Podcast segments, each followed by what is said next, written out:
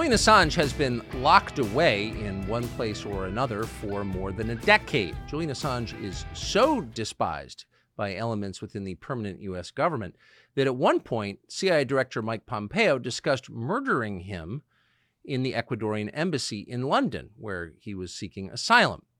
Mike Pompeo has never been charged for that, which is a crime. Unelected bureaucrats can't just murder people they don't like. Um, and he probably never will be charged with a crime. Virtually the entire ruling class in Washington is opposed to Julian Assange. And that's the reason that he has sat for years now in Belmarsh prison in London. Keep in mind, Julian Assange has not been charged with a crime in Great Britain, and yet he's being held there. So this fall, we went to Belmarsh and we asked Julian Assange, why do you think you're being held as the most wanted man in America without ever being charged with a real crime? Here's what he told us. We talked about why he is in prison, and my first question to him was, What do you think this is actually about since you haven't been accused of a crime? And he said something that really struck me, and, and I think having spent my life in Washington is absolutely right. He said he first became famous when WikiLeaks published uh, documents and videos that the US government had kept secret from the wars in Iraq and Afghanistan. They were gravely embarrassing to the Pentagon. Um, but that's, that wasn't the red line. The red line was several years later when WikiLeaks published information about surveillance by the CIA. And so I asked him directly, Are you aware of anyone being harmed or killed on the basis of, of information that he published? He said, Of course not. And, and he said it in a sincere way. Like, by the way, I think if people were killed because of his publishing, because of the stories that he put online, he would feel bad about it. I mean, he, he seems like a humane person. He went to, he withheld information about CIA because he didn't want to get people hurt. He famously published the contents of Hillary Clinton's email account. I asked him, when you published these emails, did you realize how powerful Hillary Clinton was? we had a conversation about that, and I said, looking back, you know, do you regret doing that? He goes, honestly, it was fun. You'll notice that Julian Assange was not in that clip. That was a recap of our conversation with Julian Assange. And the reason we did that was they wouldn't allow us to interview him on camera. So not only are they holding him, they hope until he dies, in a maximum security prison, but they're also preventing him from telling his own story to the world. All of this is a crime. Every person running for president of the United States should be forced to answer the question Will you pardon Julian Assange if he ever winds up on American soil? So far, no one has been forced to answer that question. We hope that will change. The woman you saw in the clip is Julian Assange's wife, Stella. She has been uh, his greatest advocate uh, in the free world, and she is now leading the effort to stop his extradition to the United States, where he would wind up in a supermax prison, never to be heard from again until he dies. She is a lawyer, a human rights activist, and we're honored to have her join us now. Stella Assange, thank you so much uh, for coming on. Can you give us an update? Because I know this is taking place right now, it's in progress currently. What the status of this extradition hearing is? Well, look, we've just been in court for two days, and this decision could be the final one. Uh, we didn't know when we were coming into it yesterday whether we would have a decision today. And if the UK decides in favor of the US, then it will put Julian on a plane to the US. I mean, that is how imminent it is. So really it's, it's, um, it's a very, very high risk moment for Julian. And what happened during, uh, these two days is that, uh, the the two judges said that they would withhold their their decision uh, until well, they haven't set a date, but um, at least a week. Uh, and so we don't know what will happen next. This it remains the case that if he loses this round, then that's it in the UK. There's no further possibility for appeal. Um, he can try to go to the European Court of Human Rights, but last year, uh, only one only one application to the European Court of Human Rights to stop an extradition or deportation was granted out of 63 applications. So it's really just in uh, extremely rare cases. Of course, we say this is one of them. This is one where there would be irreparable harm. And of course, the European Court of Human Rights uh, should stop an extradition if if the UK finds against him, but it's not a given. So uh, Julian could be on U.S. soil within a matter of weeks. Uh, that's still the case.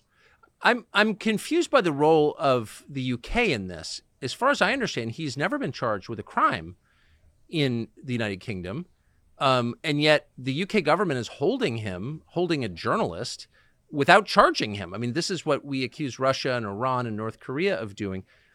Why are British politicians degrading their own system and their history on behalf of the United States government? I feel like I'm missing something here. Well, this is the uh, this is the default uh, state of affairs. The the UK views itself as a lapdog. I mean, it was obvious in court at one point. One of the judges asked the U.S., uh, "Well, if if uh, the your argument is that if the Home Secretary sees that there's that the U.S. issued this extradition request." um, and that it's wrong on the face of it that she wouldn't be able to do anything. And and the U.S. lawyers said, yeah, that's precisely right. It's completely lopsided. The U.S. can do whatever it wants, basically, and that was part of their arguments in court. I mean, not to get too too much into the weeds of the court proceedings, but basically what they were saying was you have to take these statements of these prosecutors at face value. You don't you know, you don't want to offend um, the United States, our ally. Um, you would be implying that the prosecutors were lying, um, and of course, uh, that would never be the case. So uh, they were trying to convince the court that that they should just take it all at face value. And of course, inside the courtroom, it's like they're running uh, two parallel cases. I mean, uh, we're we're running. Uh, the case that the the true reality, which is that Julian's a journalist that, that exposed the wrongdoing of the country that's trying to extradite him, and the US is, you know, just trying to uh, attack Julian with all sorts of nonsense. Uh, the UK is a willing participant. Of course, his his imprisonment is uh, has gone for so long. He's been, you know, in high, Belmarsh High Security Prison for almost five years. But before that, in the embassy in in, in the Ecuadorian embassy in the heart of London. And during this time, uh, when he was in the embassy, it was surrounded by by British police. They were spending something like um, millions and millions. I think it was five million pounds a year on surrounding the embassy, and he was not charged with a crime at the time. It was a it was a show of force, and of course, it was a show of force on behalf, you know, by this British police, but to show uh, the United States that that they were, you know, that they were they were showing their their allegiance basically, and that's how we've had this this lawlessness for over a decade to hound Julian and to kind of send a, a, a signal. And his his imprisonment in Belmarsh, you know, is is part of a game that they play. That the U.S. says, well, the U.K. is keeping him. It's not really us. He's not in the U on U.S. soil. And the U.K. goes, well, it's not really us because this is a U.S. extradition request, and he's been there for almost five years. And so they play this game and they, uh, you know, he, he, he, he's no one's responsibility. And it, it's just, uh, it's a game that they've been playing for years and years.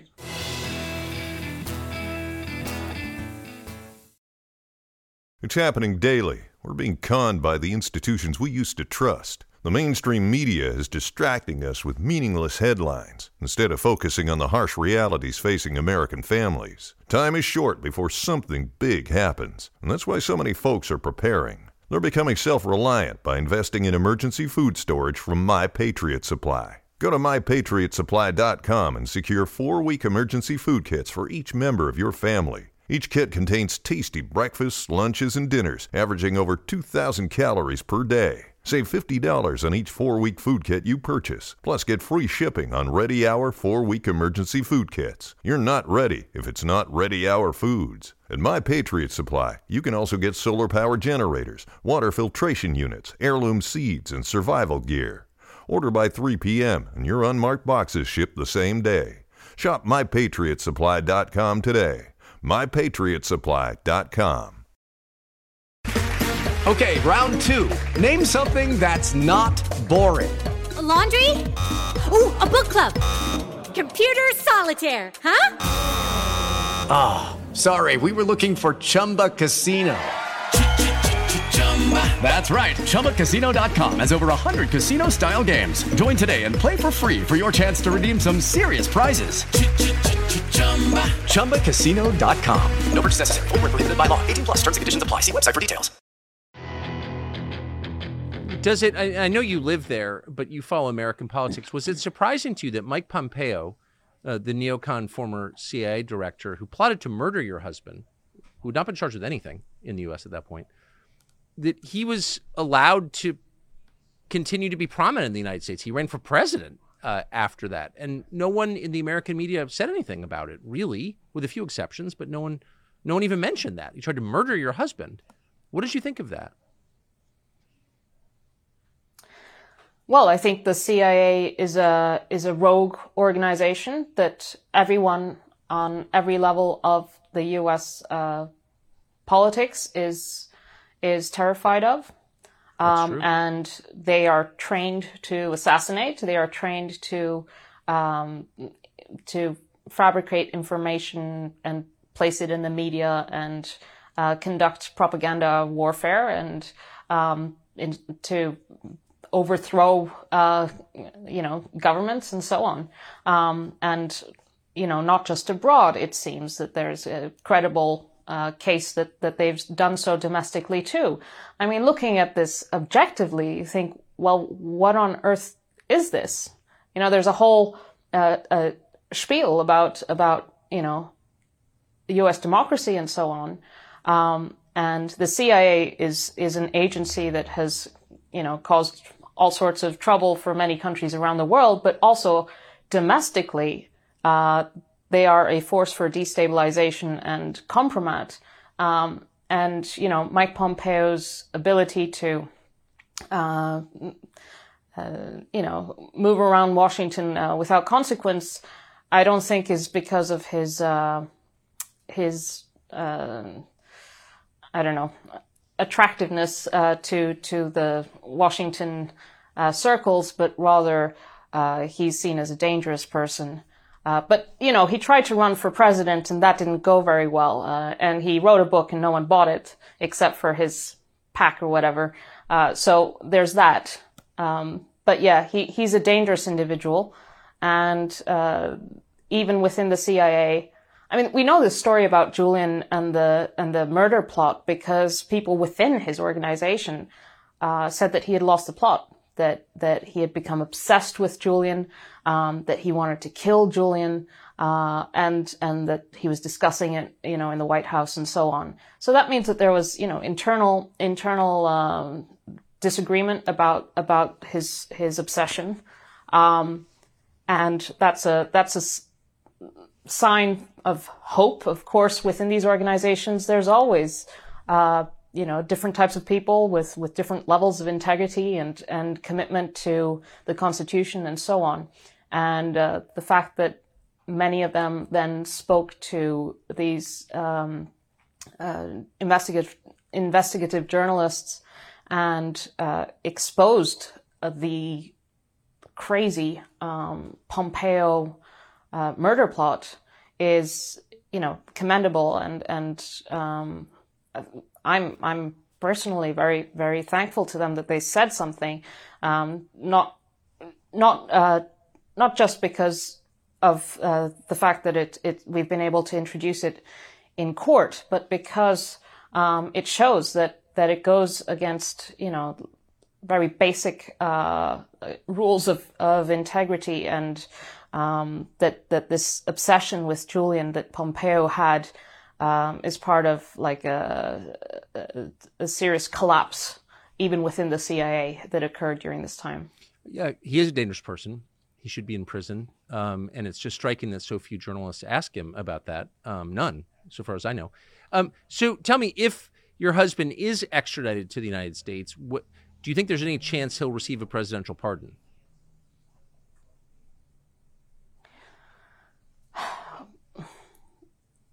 uh, any any president who looks at this case and understands how it is a danger um, to the the future of the U.S. Um, not just the Constitution, but the political culture that there has been in the United States that has been built on openness and a you know a vibrant um, culture of of opposition to centralized power. Yes all of that will go out the window with this case. So any president who actually values these traditional um, constitutional protections should uh, free Julian in whatever in whatever um, form that takes. If it's a pardon, then you know I welcome it. I frankly I don't care how he's freed. He just needs to be freed. Uh, the the corruption and the lawlessness around Julian's case. Uh, it's politically motivated. It's it's rotten to the core.